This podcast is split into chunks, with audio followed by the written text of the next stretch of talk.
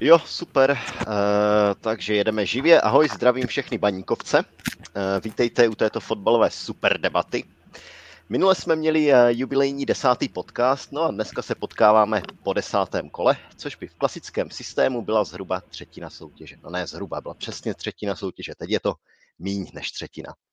Baník má za sebou šňůru skvělých výsledků, nastřílel hromadu gólů a asi dlouho nebyla pro baníkovce repre pauza takhle příjemná. Dneska se kromě několika minulých zápasů podíváme i na důvody, které zatím jsou a zkusíme najít v našich výkonech i nějaké ty rezervy. No a pomáhat mi v tom bude náš dnešní host, Tomáš Daníček alias The Czech Foodie z Twitteru, expert na Českou ligu. Čau Tome. Ahoj, díky moc za pozvání. A s ním je zde už tradičně porubský expert eh, na baník Marek Bukovský. Čau, Marku. Ahoj, ahoj. Nejprve se podíváme na poslední zápas s Libercem.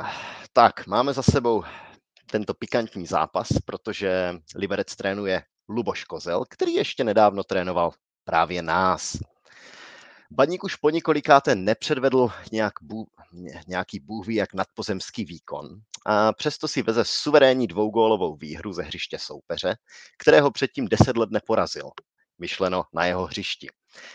Tak kluci, jak výkon na Slovanu hodnotíte? A já rovnou spojím naši první a druhou otázku. Eh, a ta druhá je, jestli by měl Baník eh, sílu zvítězit, kdyby byl býval Tiehy nedostal červenou kartu. Marku, protože jsi ten nejzkušenější, tak to nechám vykopnout jako tradičně tebe. Dobrá, eh, já myslím, že jsi v, té, v tom úvodu narazil na něco, kolem čeho se budeme pohybovat, si myslím, v podstatě celý díl. A to je to, že přesto, že Baník má krásné množství bodů, střílí spoustu branek a je zabava ho sledovat, tak eh, že ty výkony svoje rezervy určitě mají. Jo.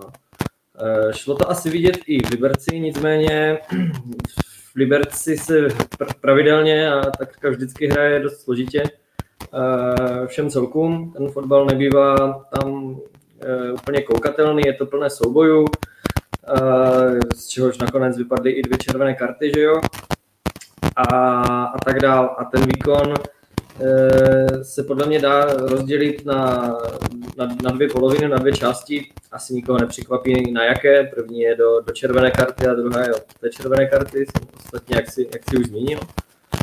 A e, jako když se podíváme třeba, třeba na metriku XG, do té, do té červené a od té červené, tak je zajímavé, že jako do té doby, než ta červená padla, tak eh, Liberec si vypracoval jako větší příležitosti než Baník. Takže v momentě, kdy budeme odpovídat na tu otázku, jestli by vyhrál nebo nevyhrál i, i, i proti 11 Baník, tak samozřejmě je to trošku věstění z křišťálové koule, ale, ale těžko říct, no, kdyby, kdyby, třeba, kdyby třeba Matoušek v první půli tam proměnil tu, tu situaci, kterou Lašty takovým zvláštním zákrokem zachránil, tak si myslím, že by se to baníku obracovalo hodně, hodně těžko. Ale uh, zrovna u tohohle zápasu bych úplně až tak uh, třeba do toho výkonu neril, protože uh, hrát venku na Liberci je opravdu jeden z těch hodně těžších zápasů a dovést si tam tři body, to je, to je opravdu, opravdu super výsledek.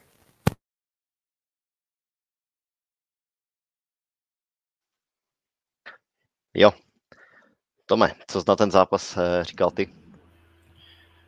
Uh, no, mně se jako ty zápasy baníku asi obecně hodnotí poměrně složitě v téhle sezóně, protože asi nemusím uh, připomínat, ale pro jistotu z bilancu, že vlastně ovlivněno to těma červenýma kartama. Obecně bylo pět z posledních osmi zápasů, mám pocit, včetně Molkapu, a to teda na, na obou stranách, buď byl vyloučený baníkovec nebo soupeř, což samozřejmě zkresluje veškerý právě XG i jako relativně normální, normální statistiky a těžko se to vykládá. Konkrétně jako ten, ten zápas s Libercem za mě, uh, já si myslím, že by to baník vítězství stejně do, uh, dovedl poměrně bez problémů, protože takhle Kozlův Liberec je obecně dokonalým příkladem pro mě takového jako reaktivního vnímání uh, fotbalu skrz výsledky, uh, který se promítá jednak mediálním mainstreamem, jednak mezi neutrálníma fanouškama. Je to samozřejmě nejjednodušší cesta, ale vlastně na základě těch dvou vítězství, který slepil dohromady Kozel z počátku, tak plno lidí usoudilo, že je vlastně mesiáš a že, že jako spasí. A ono se reálně, když se člověk podívá jako na ty čísla, které zatím byly schované a obecně za ty výkony, tak se nic moc nezměnilo. Liberec si pořád musí na ten zápas vystačit se čtyřma, maximálně pěti šancema, který se reálně dají nazvat gólovýma, což je jasný podprůměr v lize. Já jsem letos začal je nějak jako sledovat, sice je to teda samozřejmě moje, moje představa o šanci, co šance obnáší, ale i tak si myslím, že je poměrně benevolentní a i tak se Liberec nevyšplhá na těch pět eh, vlastně až na jedno kolo. A, a takže si myslím, že ten trend by tady pokračoval, že Luboš Kozel určitě zlepšil nějakou tu hru, hru na míči, chování se, hráči si jsou blíž, cirkulace balónu je lepší, eh, Kuba Lebloch nedávno dělal, dělal eh, Fred na Twitteru, eh, ten, ten určitě doporučuji, eh, jak je vlastně jako posunul jejich myšlení. Nicméně o toho jako fran, frenetického stylu Hoftycha, ale i tak ta cesta je před nima dlouhá a jako Liberec opravdu nemá, má poměrně pozměněný kádr, vlastně většina, většina šancí byla tvořená hráčema, co tam jsou měsíc, dva, takže to si budeme muset sednout. No. Jo, já, já souhlasím s tím, že Baník by ten zápas k vítězství dovedl, i kdyby tam nebyla ta červená karta, ale co mě na tom eh, možná příjemně překvapilo, bylo to, že po té červené, červené kartě jsme k tomu vítězství dokráčeli v podstatě na půl plynu. V druhém poločase mm, tam už nebyla taková snaha, Liberec nás přehrával a Baník prostě tou brutální efektivitou, která Mm, vychází pravděpodobně i z toho sebevědomí, které máme díky těm výsledkům. Eh, ten zápas docela jednoznačně převážel na svoji stranu. No a Marku, já se um, zeptám, jak se Baník popasoval s tou absencí Kuzmy um, podle tebe.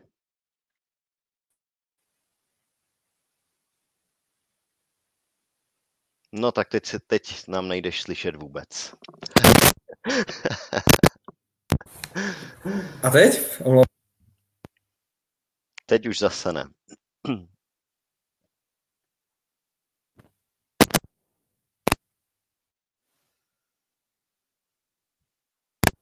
No, vypadá to, že... Dobrá, budeme... a teďka se slyšíme? Teď se, ano, se teď se, teď se slyšíme. Nějakým způsobem selhala technika, to se, to se omlouvám. Uh, myslím, že si s tím tým poradil docela slušně. Uh, šlo se vlastně do dvou útočníků, uh, kteří v podstatě se přešlo spíš do 4-4-2 z toho 4-4-1-1 klasického. Uh, a já si myslím, že to jako do útoku fungovalo poměrně jako solidně a že, že to nebylo jako, že se projevilo znovu ta, ta šířka toho kádru a že Baník má kam sáhnout a Eh, ne, ne, nevnímal jsem to, že, že, že by tam byla nějaká, nějaká obzvláštní díra po Kuzmanovičovi. Myslím si, že to bylo, že to bylo doplněno, doplněno solidně. Jo, no to jde vidět i z těch pozápasových eh, vyjádření, protože druhá část té otázky je, jestli se stejně dobře popasujeme s eh, absencí Almášiho v, proti Slovácku, když do toho zápasu nebudeme úplně zabrušovat, to si probereme až na konci. A já si myslím, že že Ondra, Ondra Smetana to v tom rozhovoru říkal jasně, že my těch hráčů, kteří tam můžou naskočit, máme tolik, že to v podstatě, v podstatě by to i v ideálním případě neměl být vůbec problém. Hlavně, hlavně se konečně s klímou začalo pracovat trošku jinak než, než eh, v předchozích zápasech, protože jsem měl pocit předtím, že uh, ta útočná hra uh, dvojice Almáši Klíma nebyla zase tak odlišná od té, od té dvojice Almáši Kuzmanovič. A třeba v Teplicích to, to šlo vidět. Ne, pardon, pardon, tak ne, v Klíma, Klíma byl vlastně s Kuzmanovičem uh, proti Teplicím, ale, ale šlo vidět, že jak kdyby bylo od, v dřívějších zápasech od Klímy očekáváno trošku to samé jako od Kuzmy. A teďka šlo vidět, že, že se ti hráči pohybovali jinak a, a že, to, že, to, že to fungovalo. Tak to si myslím, že, že se s tím, že se s tím už to popasovalo slušně. No a myslíte, že to, že to bez eh, Laca zvládneme s tím Slováckem?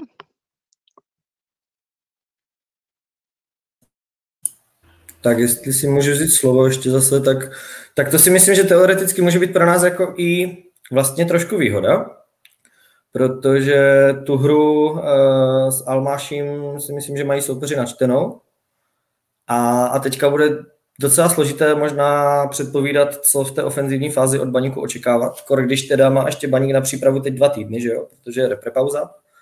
A, takže to může, tam může toho soupeře zaskočit. Jo, to, to, bude, to bude zajímavé. Vlastně trenér Svědík je velmi, eh, nebo je známý svou velmi dobrou taktickou přípravou a teďka, teďka z Baníku vypadl velice, velice důležitý článek a sám nej, si nejsem jistý, jakým, jakým způsobem na to bude Baník reagovat.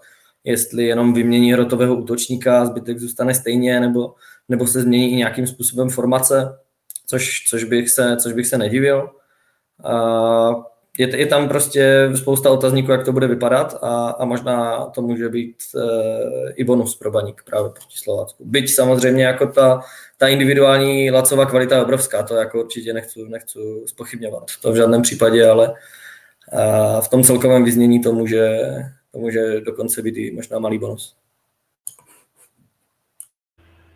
Jo, já, já souhlasím, jestli to můžu jenom krátce doplnit, tak uh, ono je jako zajímavý na Klímově a Almášem, že, že jsou vlastně si hrozně podobní a zároveň si dovedou dobře doplňovat, jo? Že, že vlastně oba, když se na ně podíváte, tak jsou vysocí, relativně pohybliví, ale žádní rychlíci, um, ale zároveň jako extrémně dobře vyplňují ten prostor, uh, fakt se jako šikovně pohybují a na nich je nejlepší vždycky ta spolupráce v tom breaku, kdy jsou hodně často vlastně ty jediný dvě tykadla, strašně dlouho trvá, než je někdo doplní ze zadních řád a přesto si jsou v těch dvou uh, schopni relativně dobře vyhovět. Teď, teď i myslím proti Liberci tam několikrát bylo a obecně mi přišlo, že vlastně ten posun byli v tom, že si byli blíž na hřišti, že, že, že se skutečně mohli nějak doplňovat.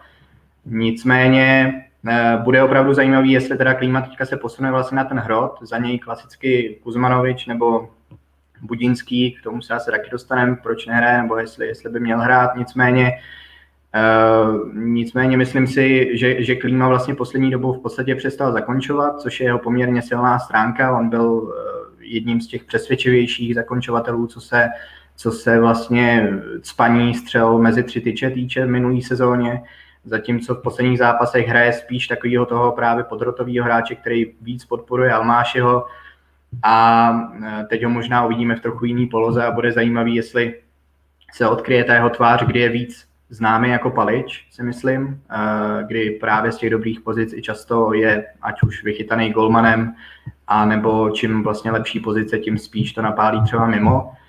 A nebo jestli naopak, eh, nebo jestli naopak vlastně vyniknou jeho přednosti, což je typicky eh, poměrně dobrá střela. No. Tam si myslím, že to je víc mentální, jako v jeho, v jeho případě. Mm, možná bych se nedivil, kdyby to byl spíš ten druhý případ, že by, že by ukázal eh, z těch horších pozic něco, něco vymyslet, protože tak nějak tuším, že do dobrých pozic se Baník proti Slovácku moc dostávat nebude. takže možná, možná i v tomhle.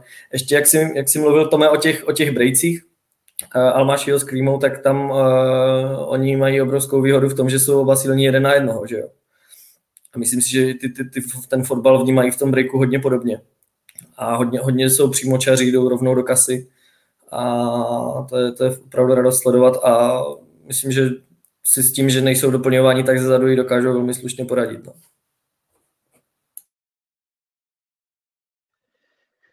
Dobrá, uh, gol dával Fleischmann a nahrával na druhý gol Endeife, krajní záložníci. Tak eh, se vás ptám... Jak... Prosím, co? Krajní obránci. krajní, pardon, krajní obránci. Dneska nejsem ve formě. Eh, čím to je, že jsou produktivnější obrán, krajní obránci než krajní záložníci? Tome, můžeš první tentokrát ty.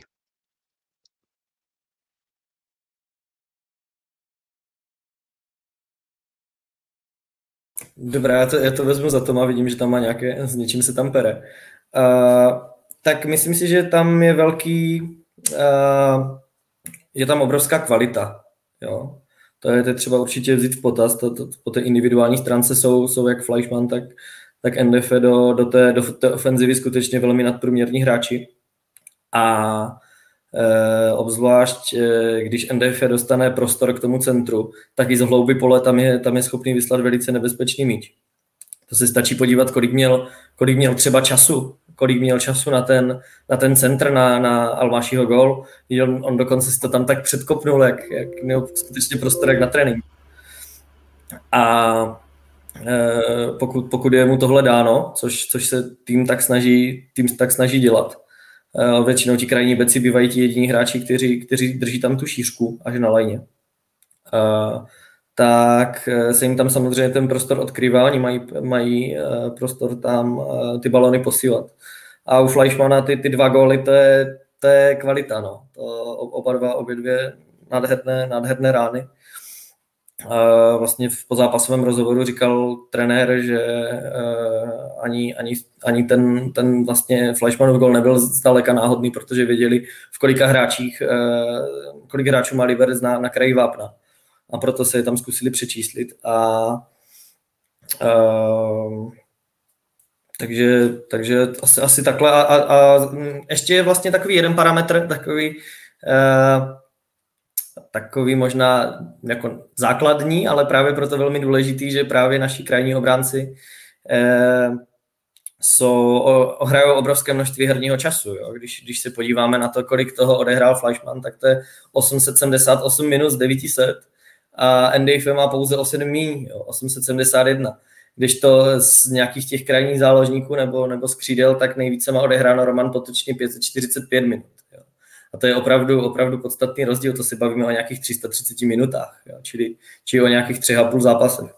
Takže i proto, proto se ti hráči, když se budeme bavit jako individuálně těch hráčích, tak, tak uh, mají, mají méně těch bodů. No. Tak, uh, jestli stačí takto, tak tak. tak. Jo, jo. No ono se to dá totiž vzít i z druhé strany, že Tak ti uh, obra- krajní obránci jsou efektivní, ale když se podíváme mm, na ty záložníky, tak tam máme Romana Potočného, který prostě asi není, jako odvádí výbornou práci, ale není to úplně bodový hráč. A asi už ani nebude extrémně bodový hráč. David Buchta, který, od kterého bychom asi čekali těch gólů nebo přihrávek nejvíc, tak byl zraněný. Pak tam uh, Azevedo, mm, trenér ho přestal nasazovat. Jo? Azevedo dodal několik devět gólů, i když hodně jich bylo z penalt, ale prostě byl produktivní a přestával dostávat ty šance. Mm. A Jurasor, no tak um, u toho víme, že má obrovskou rychlost, ale zároveň neproměňuje tolik šancí, kolik bychom od něj asi čekali, tudíž taky tam ta, mm, má, on má samozřejmě 2 plus 1, tuším, nebo naopak 1 plus 2, uh, tři body, ale, ale uh, není to taky úplně hráč, co jsme za těch 10 zápasů vypozorovali, který by prostě měl těch, bod, já nevím, bod, bod 2 na zápas. A navíc ještě ta hra je stavěna i takovým způsobem, aby hodně zakončoval útočník, případně ten, eh, ten podhrotový hráč. Takže um, takže i to, to podle mě tomu, tomu nasvědčuje, proč se tolik do těch situací nedostávají ti, ti podhrotoví, nebo ten ti křídelní hráči. Jo. Nevím, Tome, chceš, eh, nebo můžeme dál? Vidím, že ještě asi se řeší technické problémy, tak jdeme na další otázku. Eh, a dostáváme se k jádru věci. Čím to kluci podle vás je, že baník po deseti zápasech čtvrtý? Hmm, podle mě... Je, co je hlavním, hlavním, co stojí za tímto, řekněme, úspěchem? Podle mě hlavní díl toho úspěchu tví, tví, tkví skutečně v tom, že ten, ten tým je velmi, velmi silný. Když, když se podíváme na ten kádr, tak podle mě je to čtvrtý nejsilnější tým v Lize a tím pádem to, že je Baník čtvrtý, přesně odpovídá tomu, čemu by to odpovídat mělo. Takže uh, viděl bych to zhruba v tom a uh, zafungovalo sebevědomí, uh, zafungovalo, zafunguje, funguje kabina, Myslím si, že trenér má velmi dobrý čich na střídání. Tam je jako málo, kdy se mu střídání nepovedou. Takže to, to jsou za mě jako hlavní příčiny a přesto si já myslím, že tam jsou jako poměrně solidní rezervy a tak odhaduju, že to mužstvo naplňuje takových 70% svého potenciálu. že, že tam jako skutečně uh, kam, ten, kam, kam to mužstvo posunout a, a, a, že má ještě navíc, že má podstatně navíc. Jo. Bavíme se, že výsledky jsou moc fajn, ale, ale že ta hra není, není bůh jaká.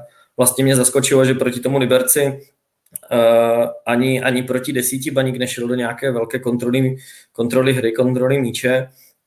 Uh, ostatně ani do, do mnoha šancí se nedostával po, po, ani, ani do kontroly míče nešel dokonce ani po té, co dostal do hry Lukáše Budinského a uh, až poprvé, co uh, ten, ten balon dal do nějakého Uh, když to tak řeknu, do delšího držení míče, hry do šířky a tak dále, tak hnedka z toho, hnedka z toho padl, padl druhý gol. Uh, takže um, takže, takže zhruba, zhruba tímto, tímto způsobem bych odpověděl. No já jsem, já jsem měl nachystanou odpověď, která vlastně souvisí hlavně se sebevědomím. To znamená, to, proč jsme tak vysoko a proč vlastně máme vůbec tolik bodů, souvisí s tím, jak dobře se ta sezóna rozjela a jak si ti hráči věří, protože mm, mě, mě překvap, příjemně překvapilo po Olomouci, kde jsme vyhráli, řekněme, trošičku s přispěním rozhodčích, a, ale i nějakou naší šikovností, že byl po zápasový rozhovor, tuším, za s trenérem s Ondrem Smetanou a pak tam byl, mám pocit, Dante Tour druhý den v nějakém videu, já už teď přesně nevím. Ale oba dva řekli, eh, že je škoda, že jsme nevyhráli. Že je škoda, že jsme nepřidali ten druhý gol. To znamená, ten tým je nastavený mentálně tak, že prostě jde za tím vítězstvím a že si v každém zápase věří na to, že ho otočí, anebo že ten prostě vítězný gol dá. A myslím si, že to je jeden z, prostě z x, x faktorů téhle sezóny že to ti kluci mají v hlavách. A já nevím, možná Marku, ty, my jsme se bavili jednou mimo přenos, že, že ti nevím, jestli je to úplně přesné přirovnání, ale že ti Ondra Smetana trošičku připomíná eh, Frantu Straku tím, jak je dobrý motivátor. Že tu kabinu prostě umí nahecovat a že to těm klukům do těch hlav umí dostat. A já si myslím, že to je prostě podstatná složka mm, těch výkonů v té letošní sezóně. Jo, jo, určitě. A určitě s tím Frantou Strakou to není myšleno nějak špatně. Jo. To, to, to vůbec ne. Uh, Já jsem to myslel dobře, no, že, prostě, že prostě ty kluky umí namotivovat. Ono to šlo podle mě moc dobře vidět eh, v zápase s eh, Bohemkou. Jo, tam eh, ta hra, obzvlášť dozadu, byla v první půlce obrovský průchodák. Kdyby to bylo v poločase 0-3, tak se asi nemůže nikdo nějak zvlášť divit. A hráči i po první obdržené brance pořád hráli svou hru a věřili si a nakonec tam, tam dokázali vstřelit čtyři branky, což je, což je zase důkaz jako velmi obrovské, obrovské ofenzivní síly. A takže tam, tam jde tohle, tohle, tohle vidět, ale sebevědomí bývá většinou právě nějakou vlnou. A když, když vidíme, že ty, ty výkony dle různých metrik eh, až, až se chce říct, že jako neodpovídají výsledkům, tak já mám skutečně obavu, aby, aby eh, tyhle, tyhle výsledky právě trvaly, trvaly delší dobu a eh, právě asi jsme všichni hodně zvědaví, co, co se stane eh, do konce sezóny, kdy v zbývajících devíti zápasech jsou čtyři zápasy s těmi zbylými týmy z této pětky. Se Slováckem, Spartou, Plzní a Slaví. Nechci úplně jako říkat, že to bude to zrcadlo, já úplně to přirovnání s tím zrcadlem, eh, s těmi silnými soupeři nemám tolik rád v ligové soutěži, protože pro mě tím zrcadlem je každý jednotlivý zápas té soutěže a, a, a tím zrcadlem je všech těch 30 zápasů dohromady. Takže eh, pokud, eh, to je takové známé, už se to několikrát, několikrát použilo, že pokud baník prohraje sice všechny zápasy s těmi silnými, ale, ale dokáže sbírat po třech bodech s těmi papírově slabšími, tak to bude pořád stačit na velmi, velmi dobré umístění. Um, jo, já jenom uh, technickou vsuvku. Um, já myslím, že Toma neslyšíme, protože to tady je nějak zvláštně nastavené a já se, já se to pokusím... Uh... Já už vás slyším. Jo, už, už nás slyšíš, dobře, výborně, výborně. Super, super. Tak jestli do toho chceš vstoupit, tak uh, klidně můžeš, jinak jo. na další otázku.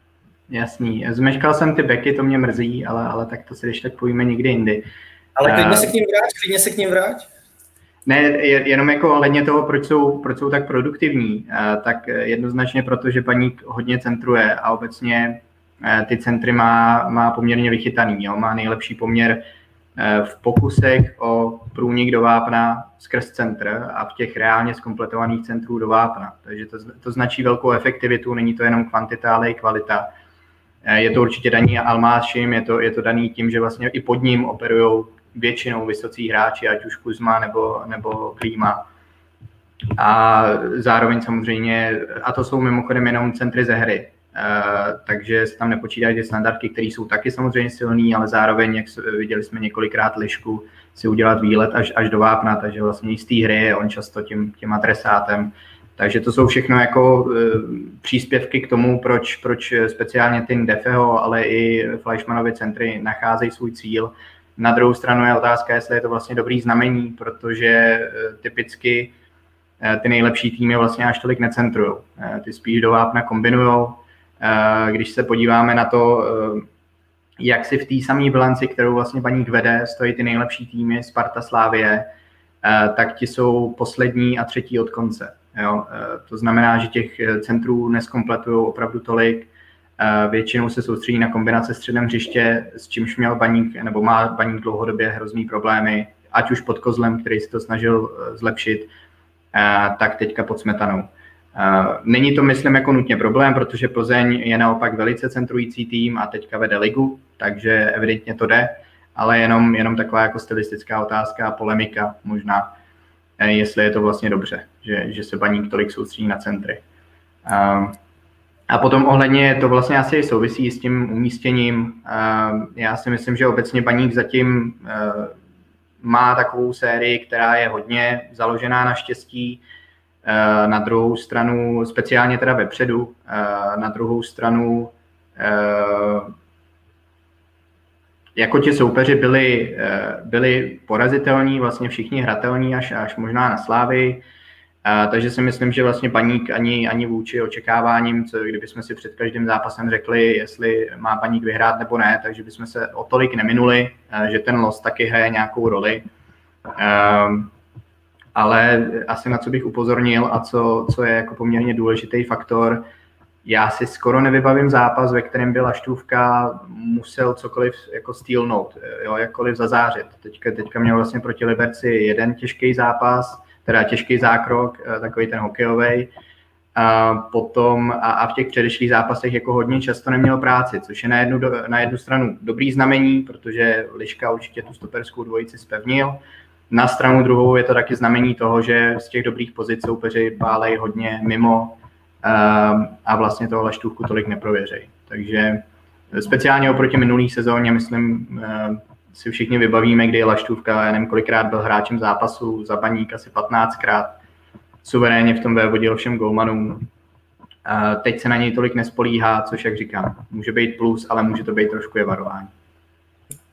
Pro mě, pro mě je to zejména plus, protože to znamená, že to mužstvo hraje tak dobře, že k těm zákrokům nemusí docházet. Já jsem vždycky byl v minulosti celkem nešťastný z toho, že, že uh, nějakými kandidáty na nejlepší hráče, ať už půl sezóny nebo sezóny, tak takřka zásadně byli defenzivní hráči.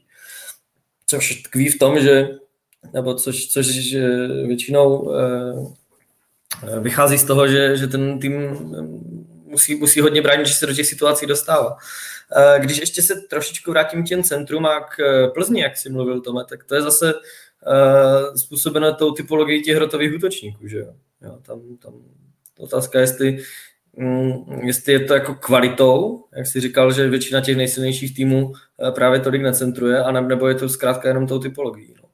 Uh, ještě mě u centru jako baníku hodně, hodně zarazilo, že se z, z velké, z velké části centruje z hlouby pole, což nebývá většinou tam efektivní strategie. Většinou, jako tam je to i číselně vyjádřeno, že, že ta, ta pravděpodobnost eh, z nějakého obrovského množství centrů eh, v rámci všech různých soutěží, tak z té hloubky to samozřejmě eh, nejmenší šance, aby z toho, aby z toho byla šance nebo gol a přesto to baníku funguje, což si myslím, že krom teda jako výborných centrů je způsobeno hodně tou náběhovou kvalitou uh, útočníků, kteří si to umí najít, kteří jsou silní, které není, uh, lehké, není lehké blokovat třeba v náběhu. Je, to je takové podle mě tež, tež trošku téma k zamyšlení.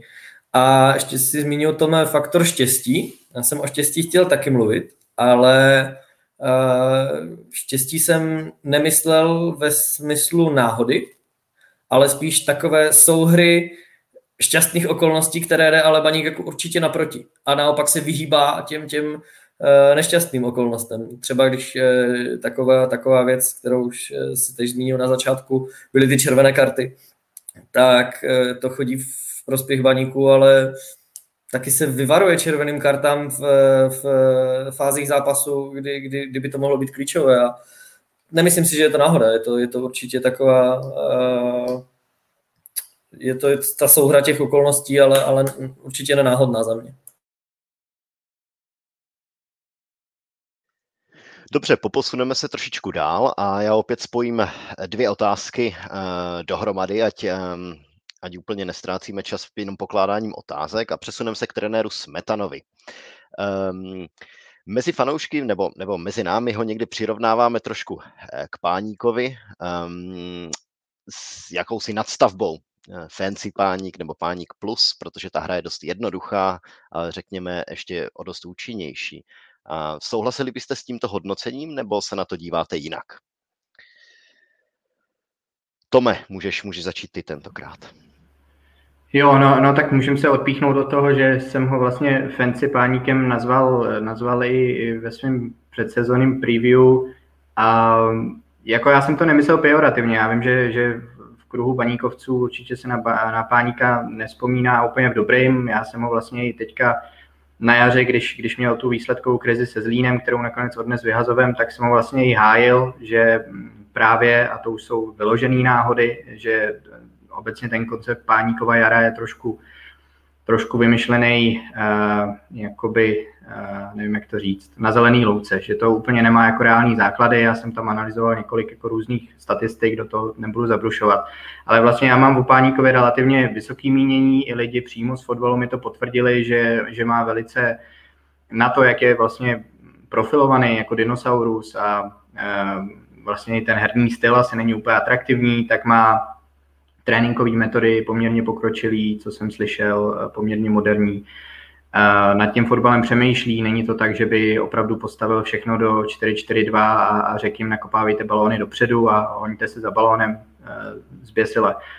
Jo, takže vlastně páník, podobně jako Smetana, mi přijdou vlastně podceněný v tom, jak o tom fotbale přemýšlej a obecně asi ten jejich obraz mainstreamu a třeba na základě toho, jak ten tým potom hraje, um, úplně neodpovídá jejich inteligenci a jejich, um, jejich přemýšlení. A to, to je vlastně asi věc, kterou bych chtěl vypíchnout, že jsem to vlastně nemyslel špatně. A naopak jsem taky psal článek o, o tom, jak Smetana je pro tenhle tým vlastně tím pravým a sedí mu mnohem líp než Kozel a je to právě o té typologii uh, hráčů. Teď, teď se k tomu dostanu, Máro, že, že já s tebou vlastně souhlasím Eh, nemyslím si nutně, že, že ty centry mm, jsou daný tím, kdo na ně vlastně čeká, protože i za zajíce se centrovalo relativně dost, minimálně v poměru ke zbytku ligy. Eh, a, zajíce bychom asi neoznačili za někoho, kdo tu hlavu hraje, nebo, nebo minimálně to není vysoký, vysoký útočník um, s takovým výskokem jako, jako Almáši. Ale uh, ta typologie spíš se do toho promítá právě u hráčů na krajích. Ndefe i Fleischmann rádi centrujou a zároveň v tom středu pole, kde ani Tetour, eh, ani Kaloč eh, prostě nejsou takový ty klasický tvořivý hráči, eh, kteří to opravdu tím středem hřiště, tu výstavbu hry nějak povedou, oddirigujou. To mohl být právě Budínský. Bylo by zajímavé, jestli, jestli on sám by třeba Smetanu nějak, nějak přiměl ke změně filozofie, ale nemyslím si to. Spíš opravdu přicházel s tím, že nabídne nějaký plán B, který tam úplně v tom kádru nebyl a je opravdu dost odlišný typ záložníka.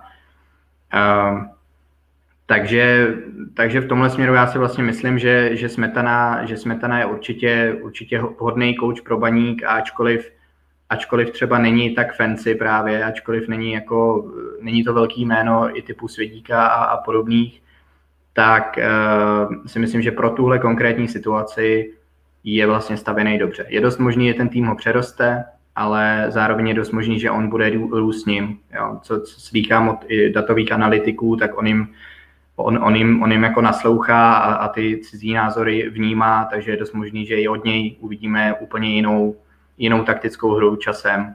Um, viděli jsme i 3-5-2 podobně od něj, takže myslím si, že i v tomhle on je schopný s tím týmem růst a, a nebude zaseklej na místě. To bude jednoznačně ta nejdůležitější otázka, jestli bude schopný ten tým posouvat. Vlastně e, stejná otázka, která vyvstávala v souvislosti s Bobem Páníkem, čímž se vracíme k tématu té otázky.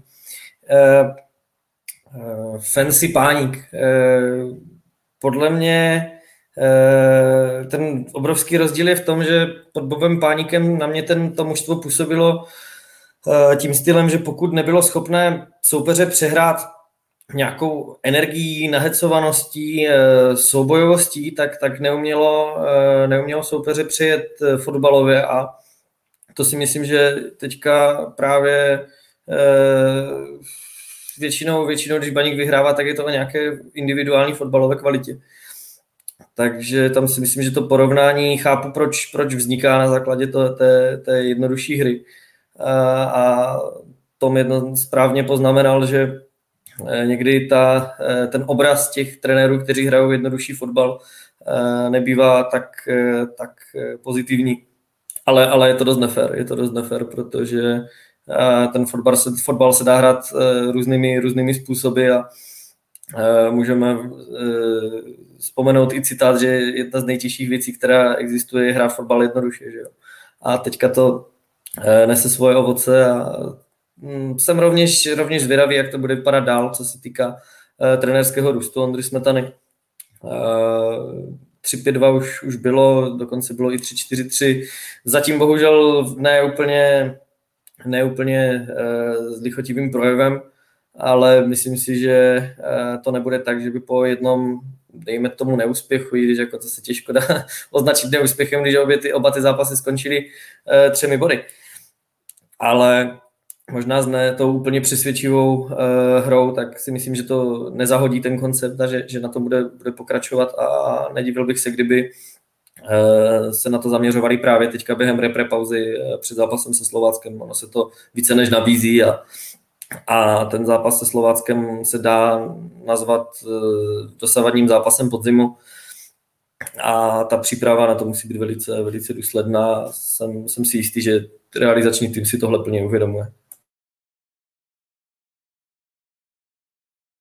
No a čím to je, že, eh, že se nachází vlastně mezi trenérskou smetánkou, co se týče umístění v lize. Eh, kolem eh, Ondry Smetany jsou vlastně ti nejlepší čeští trenéři. Vrba, Trpišovský, Svědík, um, Bílek z Plzně. Tak teď uvidíme to v té přímé konfrontaci. Uh, já mám za to, že většinou zatím jiní trenéři často Ondru Smetanu přehráli, bych řekl, ať už to byl, ať už to byl Jindřich Trpišovský, ať už to byl Karel Jarodým.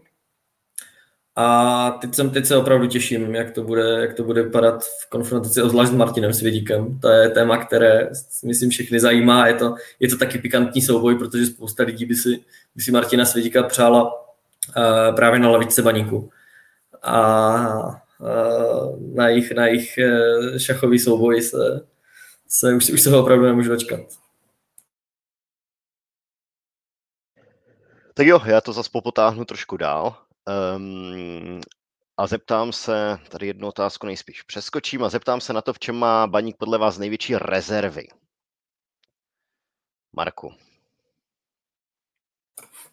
Je to podle mě ta uh, taktická variabilita, jo, že já jsem byl v posledních týdnech dost zklamaný z toho, co Baník předváděl, zejména z toho, že předváděl pořád to samé a že už to soupeř přečetl.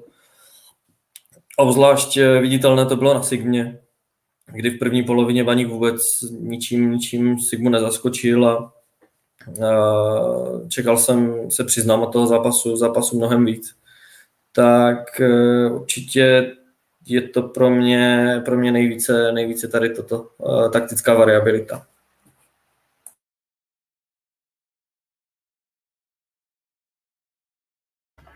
Já, já jestli můžu, tak asi, asi za mě je to asi zdvojení nějakých postů. Určitě se pak budeme případně bavit nebo byly na to otázky ohledně šestky a obecně vlastně obsazení šestky, protože Uh, asi nebudu sám, kdo si myslí, že Kaloč by tu šestku hrát neměl, spíš je to osmička, vlastně i pod, pod smetanou vyrost uh, neskutečně na to jaro, kdy měl větší platformu vybíhat dopředu, hrát spíš toho Tetoura než, než toho Jánoše. A myslím si, že v tom se opravdu našel a pokud vím, a to mě když tak opravte, tak to hrával i dřív, i dřív v juniorce a v dorostu a podobně, že vlastně vyrost s nějakým jako ofenzivním naladěním takže je to, je to velká škoda ho tam zabíjet. Doufal jsem nebo očekával jsem, že to bude trošku znouzecnost, eh, že až se uzdraví Jánoš nebo eh, až, až bude v, v pohodě, tak tam půjde on. Nicméně to se zatím neděje a co jsem pochopil, tak je fanoušci paníku jsou rozladěný z jeho, z jeho formy, minimálně z velké části. Takže myslím si, že, že jako co se přestupů týče, tohle by určitě měl být jeden, jeden z, těch, z těch hlavních, jedna z těch hlavních priorit. A znám lidi, kteří jsou velice zvědaví na boulu, mysleli si třeba, že by, že by už měli, měl hrát letos, že ani nepotřeboval to hostování, takže uvidíme, jestli, jestli on bude tou odpovědí, ale v každém případě se to nějak musí řešit. Takže to je jako taková slabina, co se, co se kádru týče a mm, ten, ty herní slabiny, ty už jsem zmínil uh, z většiny, to je ta výstavba hry, uh, středem pole, kombinační hra středem pole, trošku uh, nejenom uklidnění hry, ale právě i nějaký účelný uklidnění hry, tak aby se ten balon stále posouval k bráně, ale nebylo to tak hektický občas, teda neříkám, že to v nějakých situacích samozřejmě není ku prospěchu věci a, a baník, myslím si, spolu s Jabloncem z toho druhého sledu je právě nejlepší v tom, v tom, jak dovede jako zaskočit soupeře v těch málo lidech eh, z protiútoku.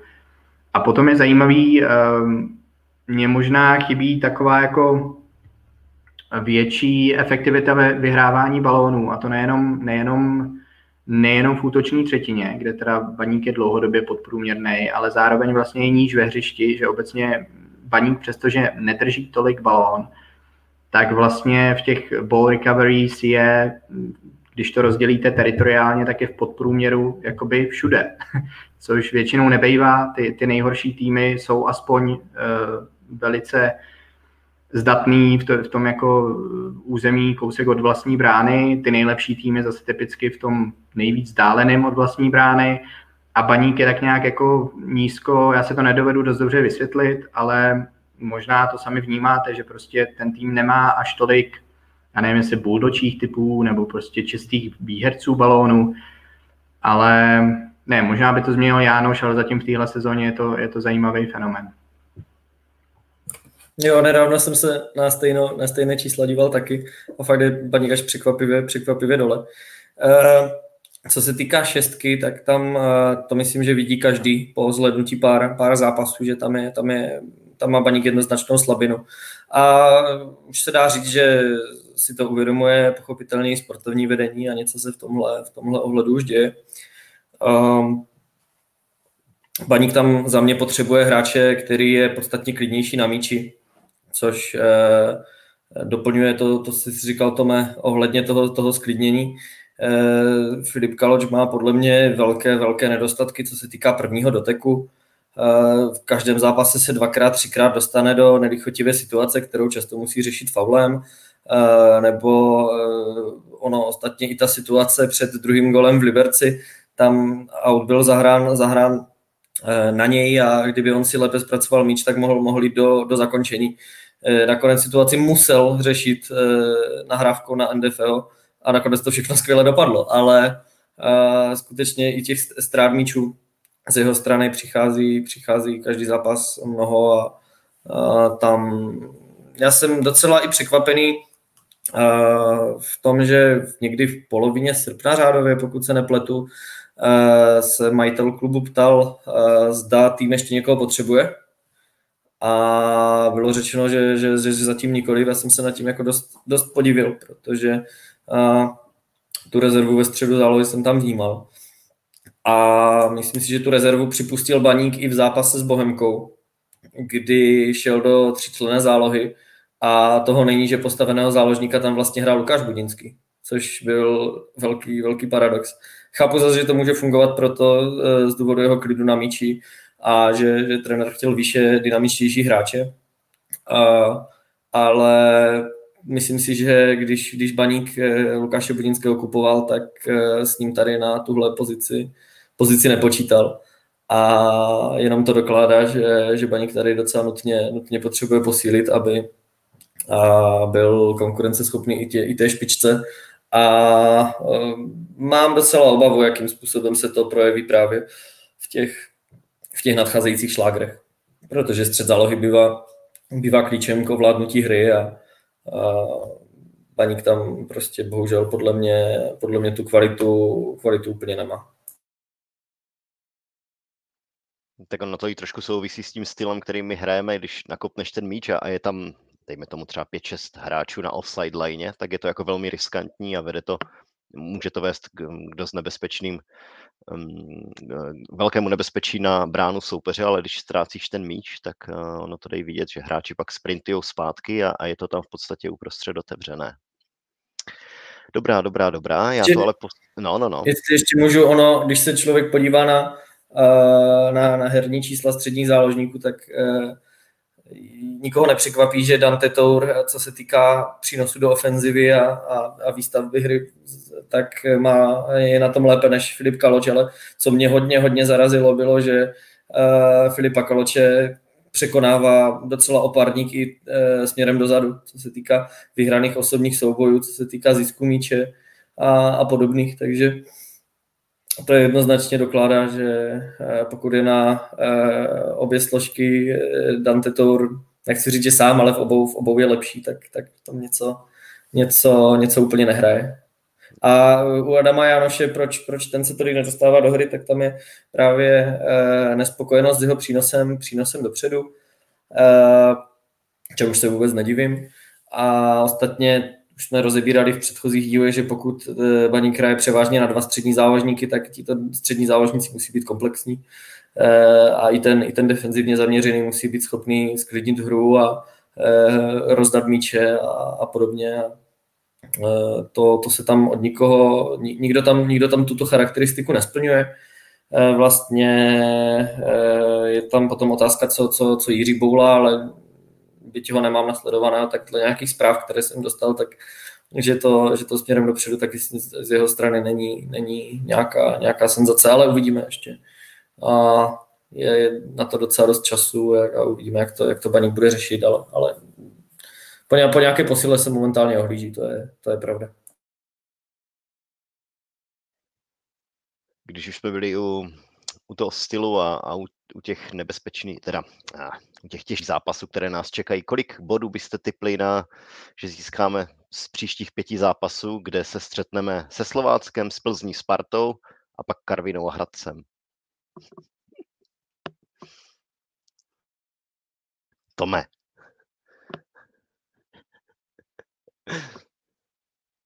A Tom zase, Tom je zase stišen. Jo, pardon, pardon, já jsem to rychle počítal, tak to je možná lepší, jste to neslyšeli. Uh, možná tak asi sedm bodů. Já bych typnul, že, že se urodí jedna překvapivá výhra, jedna povinná výhra nad Karvinou, i když uvidíme, koho teďka vyberou za trenéra, jestli to bude mít takový ten klasický pozitivní efekt.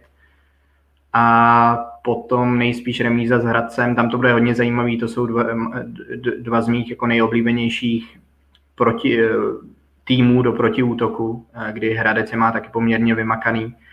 Eh, zároveň ale těch protiútoků poměrně dost nezakončuje. Baník má, má občas stejný problém, takže to bude podle mě fascinující. Takže já bych čekal tak sedm bodů. Obecně bych byl asi ostražitý, protože si vzpomínáte, tak podobnou dobrou sérii měl Baník naposled v tom, na konci toho podzimu, kdy měl teda mnohem ještě jednodušší soupeře než teďka ale pak, pak to následovalo hodně krutý vystřízlivění začátkem jara eh, s těžkýma soupeřema podobného kalibru, který paník čekají teďka. Takže uvidíme, jestli to je nějaký memento, a, anebo jestli to naopak eh, baník zlomí. Hmm. Jo, tam bylo vystřízlivění, ale zejména výsledkové. Pro mě ten první loňský jarní zápas doma se Spartou v tom krutném mrazu, tak to byl jeden z nejlepších výkonů, které Baník eh, předvedl z taktického hlediska proti týmům té top trojky to mě hrozně bavilo a dodnes mě skutečně mrzí, že, že to Baník nezvládl, protože možná by ta sezóna dopadla úplně jinak. A, a kdo, kdo ví, kde bychom dneska byli. Ale, ale zase na druhou stranu teď jsme čtvrtí v lize, takže eh, je, je blbé si stěžovat, možná, možná všechno, všechno dopadlo, jak mělo. Eh, když se vrátím k bodovému zisku z těch zápasů, eh, já tradičně budu pesimističtější a rád se nechám překvapit.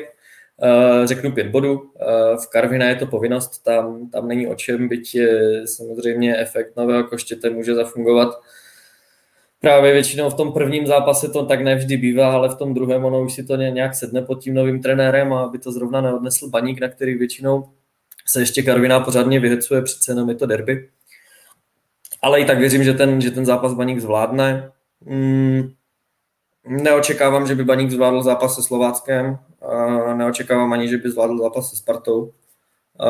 v, v Hradci taky tuším, tuším plichtu, Hradec má velmi dobré výsledky proti těm silným soupeřům právě díky těm kvalitním breakům a, a propracované obraně trenera, trenera Koupka, který tam odvádí skvělou práci.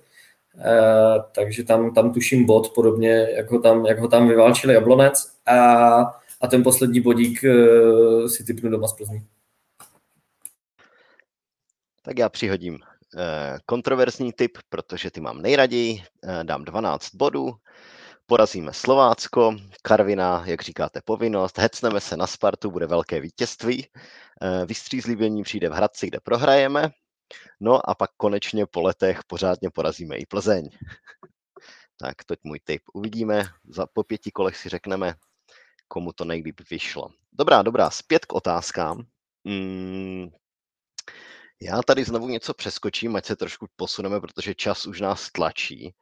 Um, a zeptám se na ty červené karty, na ty výroky uh, rozhodčích, které v posledních zápasech docela jdou um, směrem k nám a zeptám se, zda je to dané chybama rozhodčích, nebo tím, že baník hraje prostě dobře a vynucuje si ty situace, nebo je v tom nějaká zákulisní síla pana Brabce a týmu lidí kolem něj, kteří si to umí i trošku vydupat.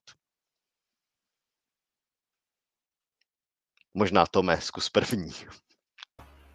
Jo, já upřímně na ty zákulisní eh, záležitosti moc nevěřím. Nemyslím si, že, že by to bylo, eh, bylo až tak snadno ovlivnitelný, nebo doufejme, že, že v té éře už dávno nefungujeme a ne, eh, že, že minimálně teda pod panem Příhodou se teďka něco začalo měnit. Vypadá to, že celá ta rozhodcovská komunita je transparentnější minimálně, pokud ne kompetentnější. Ty kompetence se bohužel nekoupíme tam, tam ještě pár kroků dopředu zbývá, ale e, já si myslím, že to je jedna, která skoda náhod, která, který ale asi se shodneme na tom opravdu Baník nějakým způsobem jde naproti, jak o tom mluvil už Mára, myslím, že o těch jeho kartách nebyla, nebyla moc pochyb, vlastně ani o, o tom Almáš, o té Almášeho druhé kartě, tu první se popravdě nevybavuju, tam si asi myslím, tam byla největší kontroverze, co jsem mi koukal na Twitteru, spojená s tím, jestli vůbec měl být na hřišti. Eh, za mě, za mě je to moc jednoduchý eh, uzavřít, že, že neměl, protože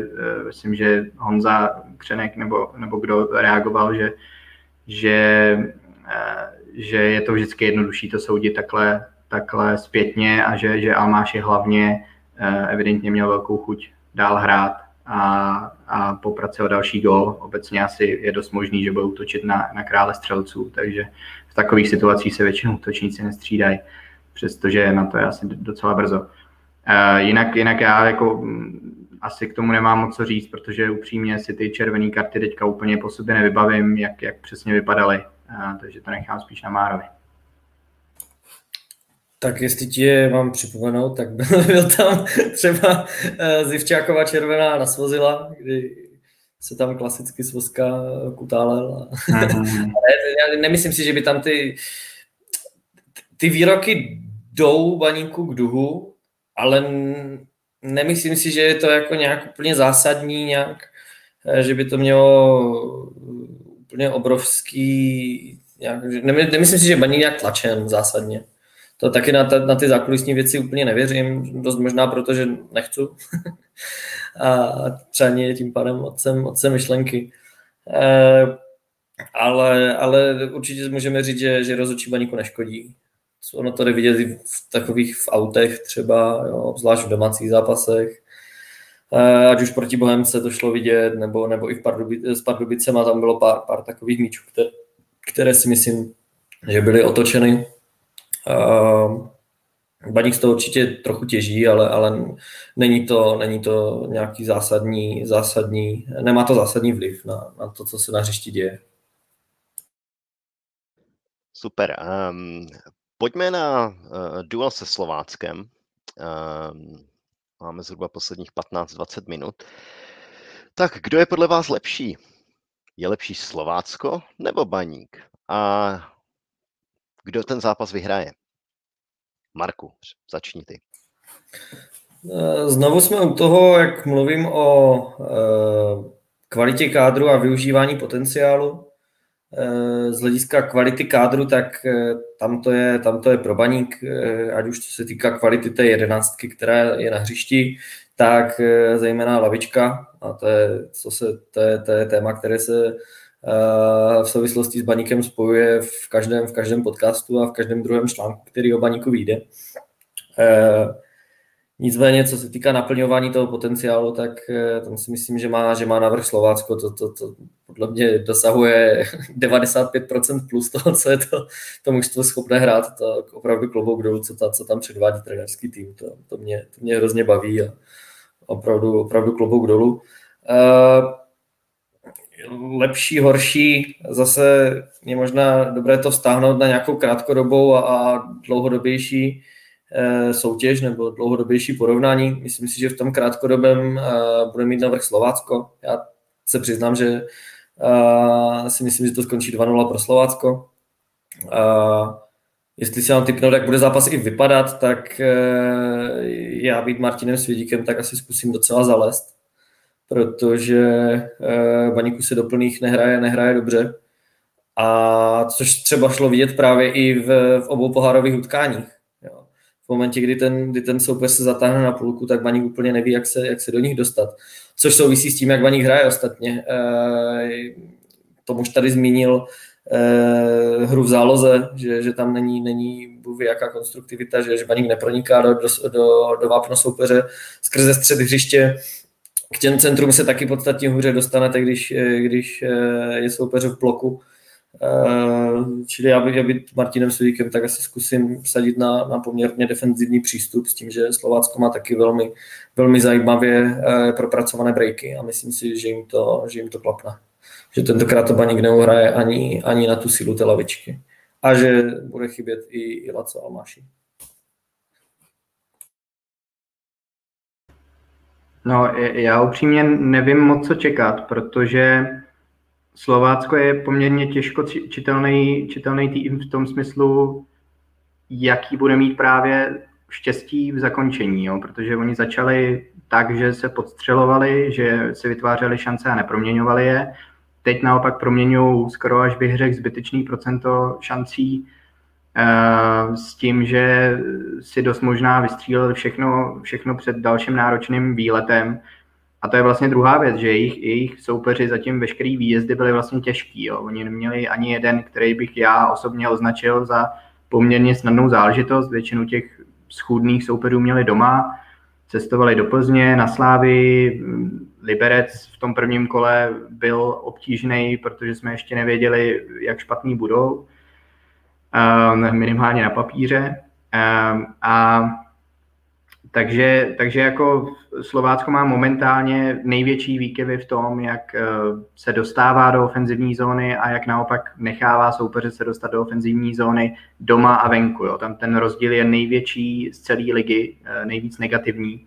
Na druhou, že jako i ta změna herního stylu je, je velice patrná. Na druhou stranu, jak říkám, to bude určitě daný tím losem, tím, tím charakterem soupeřů, takže bude zajímavý, nakolik tenhle trend bude pokračovat. Protože tak trochu očekávám vzhledem k formě vaníku, že, že by pokračovat klidně mohl.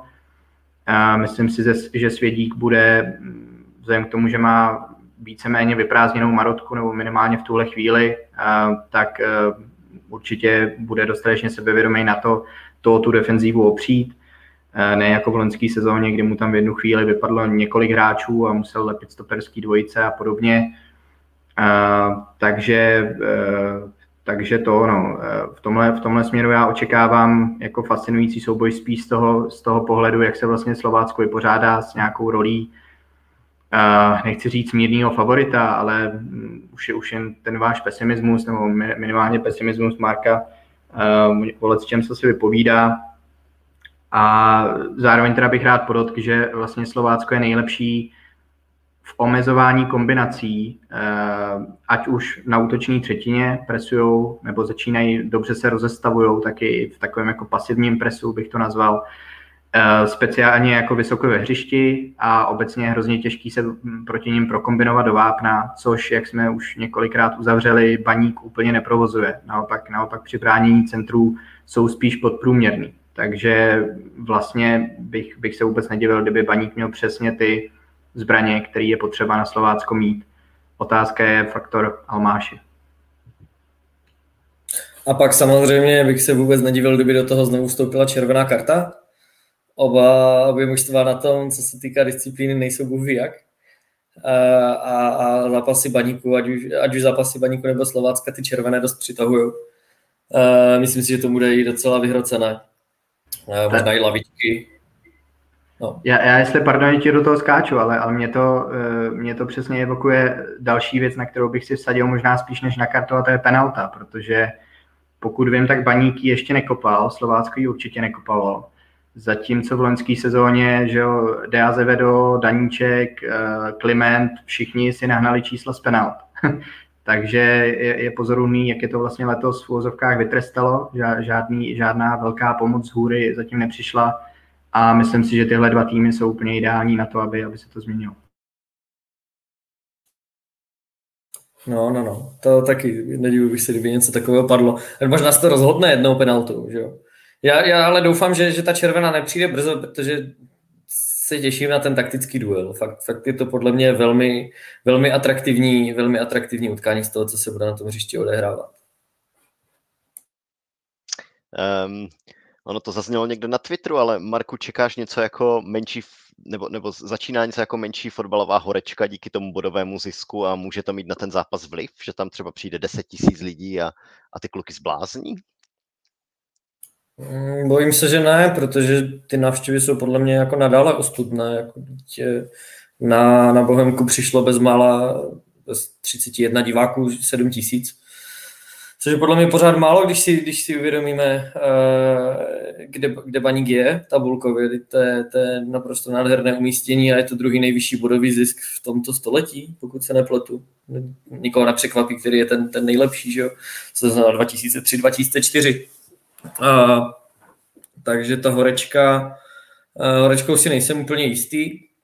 Nicméně přemýšlel jsem nad tím tímhle směrem, jak by to vypadalo, kdyby Baník třeba porazil Slovácko, porazil Karvino a najednou by tady byl ten zápas se Spartou a Baník by měl jako už jako tolik bodů, že by mnozí jako velmi odvážní lidé dokonce začali mluvit i o tom slovičku na té, ale já určitě teda ne, ale eh, tak to by, to by, to by mohlo být plný dům na Spartu. Třeba doufám, doufám že bude i tak, jako Sparta přece jenom vždycky, vždycky táhla. A bohužel ani, ani tu jsme v posledních letech nevyprodali.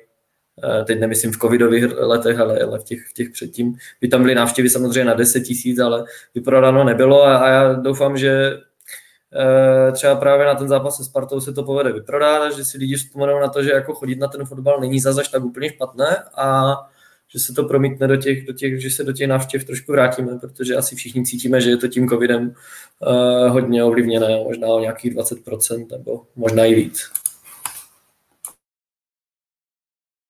Dobře, dobře, vrátím se znovu k tomu Slovácku a baníku, protože to byla dotaz z Twitteru, který byl dneska podle mě jednoznačně nejlepší a já jsem ho formuloval takto. Měl by baník výhledově koupit svědíka? Tome, zkus ty.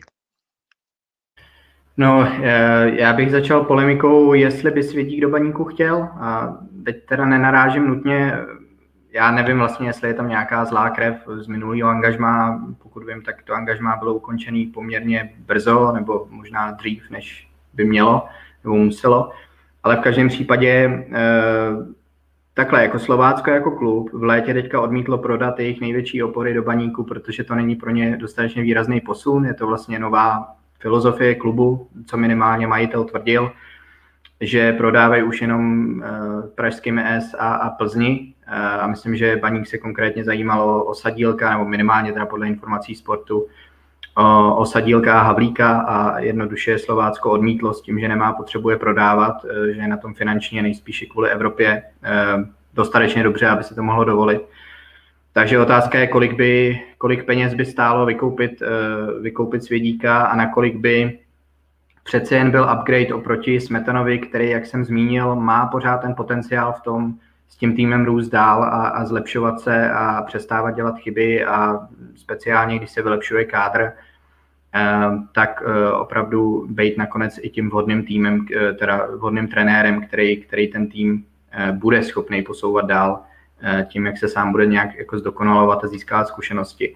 Takže tam jako je otázka toho upgradeu. Samozřejmě Svědíkovi se povedlo to samé, co se teďka musí povíst Smetanovi, aby ten tým posunul dál a to je přijít na, te, na, tu, na tu druhou zbraň, eh, na tu zbraň kombinačního fotbalu, kdy Slovácko bylo hodně jednodimenzionální v tom, jak eh, pronikalo do 16 soupeře, taky skrz centry v minulé sezóně, eh, což je chronicky náchylný k výkyvům úspěšnosti, zatímco prokombinovat se do vápna středem hřiště a podobně je, je typicky a historicky úspěšnější forma, jak, jak vyzrát na soupeře a jak obecně dávat góly pravidelně. Mm, Svědíkovi se to teďka povedlo, Slovácko vlastně poměrně jednoduše se i dostává za obranu soupeře k takovým těm pullbackům, k těm přihrávkám zpětným do druhé vlny a podobně. To tam úplně nebylo v té minulé sezóně.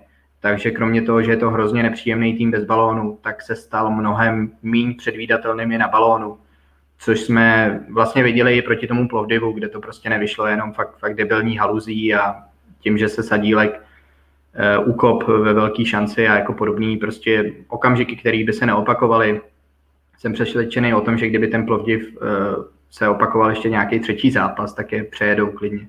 Ale uh, nicméně už tam se právě ukázalo, že vlastně ten tým to lepšího hroťáka, jak se často říká, úplně nepotřebuje, protože tam opravdu umí dát gol každý. Uh, Dan Holzer se, se výborně vyhrál, skoro až do reprezentační formy, když občas vidím, kdo, kdo tam hraje teďka na křídle, Kopic povolaný a podobně. Takže, takže opravdu jako Baník se má na co těšit. No. Ano, kdo neviděl uh, gol Slovácka proti Teplicím, jak se tam krásně prokombinovali na jeden dotek, no to byla, to byla skutečně nádhera a nedovedu si představit, že by Slovácko něco takového předvedlo před, před rokem nebo, ne, nebo tak. Tam, tam je skutečně patrný herní posun. Mě dřív i třeba v lenské sezóně jsem Slovácko třeba moc nesledoval, protože se přiznám, že mi i zápasy nepřišly příliš atraktivní. Teď by zajímavé, z taktického hlediska zejména bez toho balónu, ale uh, teďka, teďka je to docela i radost sledovat dopředu. No. A to, to si tu situaci s hrotovým útočníkem nepořešili. Většinou tam nastupuje Jurečka, který přece jenom je spíše, uh, spíše uh, pod hrotem. A co se týká z Martina Svědíka, tak momentálně by to Baník určitě neměl udělat. To, jako, to, to by nedávalo žádný smysl. A měl by nechat pracovat Ondru Smetanu a uvidíme, kam to, kam to bude, kam to bude posunuto dál. Nicméně cestika budoucnosti, jako já osobně bych si to přál, aby se to jednou stalo. Uh, že by Martin Svědík byl, byl zpátky trenérem baníku a teďka já z jeho pohledu tomu zatím nevidím úplně, úplně důvod. Pokud mu Slovácko nerozprodá hráče, tak a do, do, bude schopno přivést nějaké adekvátní náhrady třeba za, uh, za Michala Kadlece, za Milana Petrželu, tak uh, ne, nevidím, nevidím důvod, proč by, proč by měl Mm, Martin Svědík chtít, chtít změnit eh, místo a eh, posunout se jako v uvozovkách jenom do baníku, v tom má, v tom má Slovácko pravdu, že eh, proč by to mělo dělat? Slovácko v minulé sezóně skončilo výrazně nad baníkem, že ano. A teď, teď se drží na úrovni s ním, takže nějaký, nějaký vliv na tu reputaci aktuální bude mít pochopitelně i nadcházející vzájemné utkání. Takže, takže ne, není to podle mě vůbec, vůbec reálné, že by se to mělo, mělo v nějaké blízké nebo středně blízké budoucnosti stát. Dobře, uh, protože už definitivně míříme do finále, já vás to nechám zakončit um, takovou poslední otázkou, na kterou nevím, já nad ní trošku teď přemýšlím poslední dobou a tak jsem zvědavý, co mi na to řeknete vy dva. Proč se obecně nemluví víc eh, v mediálním světě o tom, jak zajímavá je to sezóna, když prvních pět týmů je vlastně v těch pěti bodech a jsou strašně blízko u sebe. Já jsem dneska jen tak cvičně hledal na CS fotbal, podle mě tohle se nemohlo stát jako nikdy v historii České ligy, že, že pátý tým, i pátý tým by byl jako jenom pět bodů od toho, od toho, který drží první místo. A to znamená, jak to, že, jak to, že tohle nikoho nevzrušuje. A druhý dotaz k tomu, kdo si myslíte, že jako první jako odpadne z tohohle z těch pěti vlčáků, kteří sprintují k tomu prvnímu místu. Kdo bude ten první nebo druhý odpadlík? Marku, zkusíš? Zkusím, zkusím. Uh, je to, je to zvláštní, že se zatím o tom moc nepíše, protože uh, obzvlášť když si vezmeme v potaz z poslední sezóny, tak většinou tam někdo odskočil, no někdo, Slavia tam odskočila uh, velice rychle a uh, ten souboj nebyl, nebyl bůh jak zajímavý, což se promítlo i do, do nadstavby. A doufám, že to zůstane podobně aspoň mezi třemi týmy, eh, tak, tak vyrovnané i do té nadstavby a že konečně to přinese to, co, eh, to, co si od toho mnozí slibovali. Eh, je to, je to opravdu zatím eh, na co se dívat a eh, proč k tomu dochází? Já si myslím, že třeba v otázce baníku je to skutečně hodně o tom losu a já se skutečně obávám, že, že první, kdo odpadne, bude baník, že zůstane tam, tam, tam někde Uh, jako na tom, na tom pěkném pátém místě. My, my, jsme, my jsme v tom baníku strašní pesimisti. Ale já si myslím, že k tomu je zkrátka důvod a, a že to potvrzují i, i mnoha, mnoha číselná vyjádření že to, to, já si to samozřejmě nepřeju. Já bych si jako přál, aby, aby paník eh, z těch nadcházejících pěti utkání vytěžil 15 bodů a, a jazda na titul, ale eh, nevím, mám, mám spoustu, spoustu různých důvodů, proč, proč tomu úplně nevěřím. A takže bojím se, že to, že to bude baník. No. E, obavu, co se týká té nadstavby, ještě mám e, ohledně toho, že když se podíváme na ten šestý tým té, té nadstavbové skupiny, jak to tam momentálně vypadá, tak pokud se nepletu, tak je tam teďka Sigma, ano. A Sigma ztrácí na toho pátého a to páté místo taky nic nezaručuje. Jo, to je taky tým, který nic, eh, nic nezískává, co se týká pohárového eh, postupu do pohárových předkol. Tak eh, na toho pátého a v současnosti i tedy čtvrtého ztrácí, ztrácí Sigma už 9 bodů, což, což je hrozně moc. Má tam sice zápas k dobru a zápas na Slávy, který, který tam jako velký bodový zisk asi, asi nečekáme, obzvlášť když vezmeme v potaz teďka tu nějakou, dejme tomu, drobnou krizi, ve které se Sigma nachází. A mm, těchto týmů je mi docela líto, co se týká nadstavby a e, doufám, že nenastane e, nenastane ten, e, ta situace, že vlastně nebudou chtít ani, ani do vrchu postoupit. Nicméně pořád e, i, v té, i v té prostřední skupině se tam nějaké zápasy odehrát musí o nějakou finanční, eh, nějaký finanční bonus za nasazení do poháru, pokud se nepletu, do domácího poháru teda. A, přijdou mi tedy atraktivnější zápasy proti, proti Spartě, Slavy a Plzni a možná nakonec i pro tu týmovou kasu to bude z hlediska vstupného pro ten, pro ten šestý tým lepší, než, než tam odehrát zápas s Českýma Budějovicema a, Zebloncem a, a tak dále. No. To, to je optimistický výhled. Já, já tak trochu čekám, že, že se právě ty týmy začnou spíš ohlížet na tu střední skupinu, že než aby byly zničený párkrát Sláví a Spartou, protože to mě na tom asi fascinuje úplně nejvíc právě, spíš než ta separace Plzně od, od zbytku, která je, dejme tomu, zanedbatelná, vzhledem k tomu, že Plzeň já osobně očekám, že bude jako dole vodou velice brzo, protože oni si opravdu koledují v podstatě v každém zápase, který hrajou a vyhrajou takže tam, tam je to občas, nebo jednou je to musí dohnat a nejspíš i v nějaký sérii delší. Takže asi je nečekám, že by samozřejmě vypadly z první pětky nebo šestky, ale, ale minimálně čekám, že, že se propadnou za ty pražský S.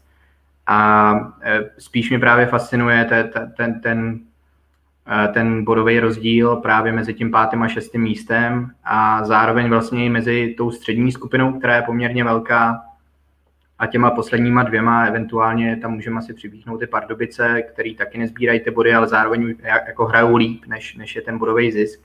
Ale Karvina a Teplice jsou poměrně, poměrně jasně nejhorší týmy v lize a to si zase úplně taky jako nepamatuju. Minimálně eh, loni je fakt, že Příbrama a Opava tam byly poměrně z počátku a vlastně celou sezónu hodně nízko, ale přesto mi přijde, že teďka, že teďka je tam ta separace i, i, i na té druhé straně tabulky docela, docela výrazná. No. Ale jinak se přikláním k tomu, k tomu že z těch, z těch pěti asi spíš vypadne baník než, než dokoliv jiný. No. Dobrá, uh, měli jsme toho mnohem víc, ale v kaž- jako v každém podcastu ne všechno se stihlo probrat, takže si to zase necháme na příště. Děkuju Markovi i Tomovi, díky kluci. Jo, děkuju. Taky díky. Uh, Jenom poslední apel, teď, když eh, nemusíme na baník, eh, tak skočte k volebním urnám, hodíte tam své oblíbené straně. Určitě se všichni budeme dívat i na my baníkovci, aspoň na zápasy slovenské repre, jestli náhodou nenastoupí Laco Almáši. A samozřejmě uslyšíme se za několik týdnů zase na Baník Blog podcastu. Čau. Ahoj. Čau, čau.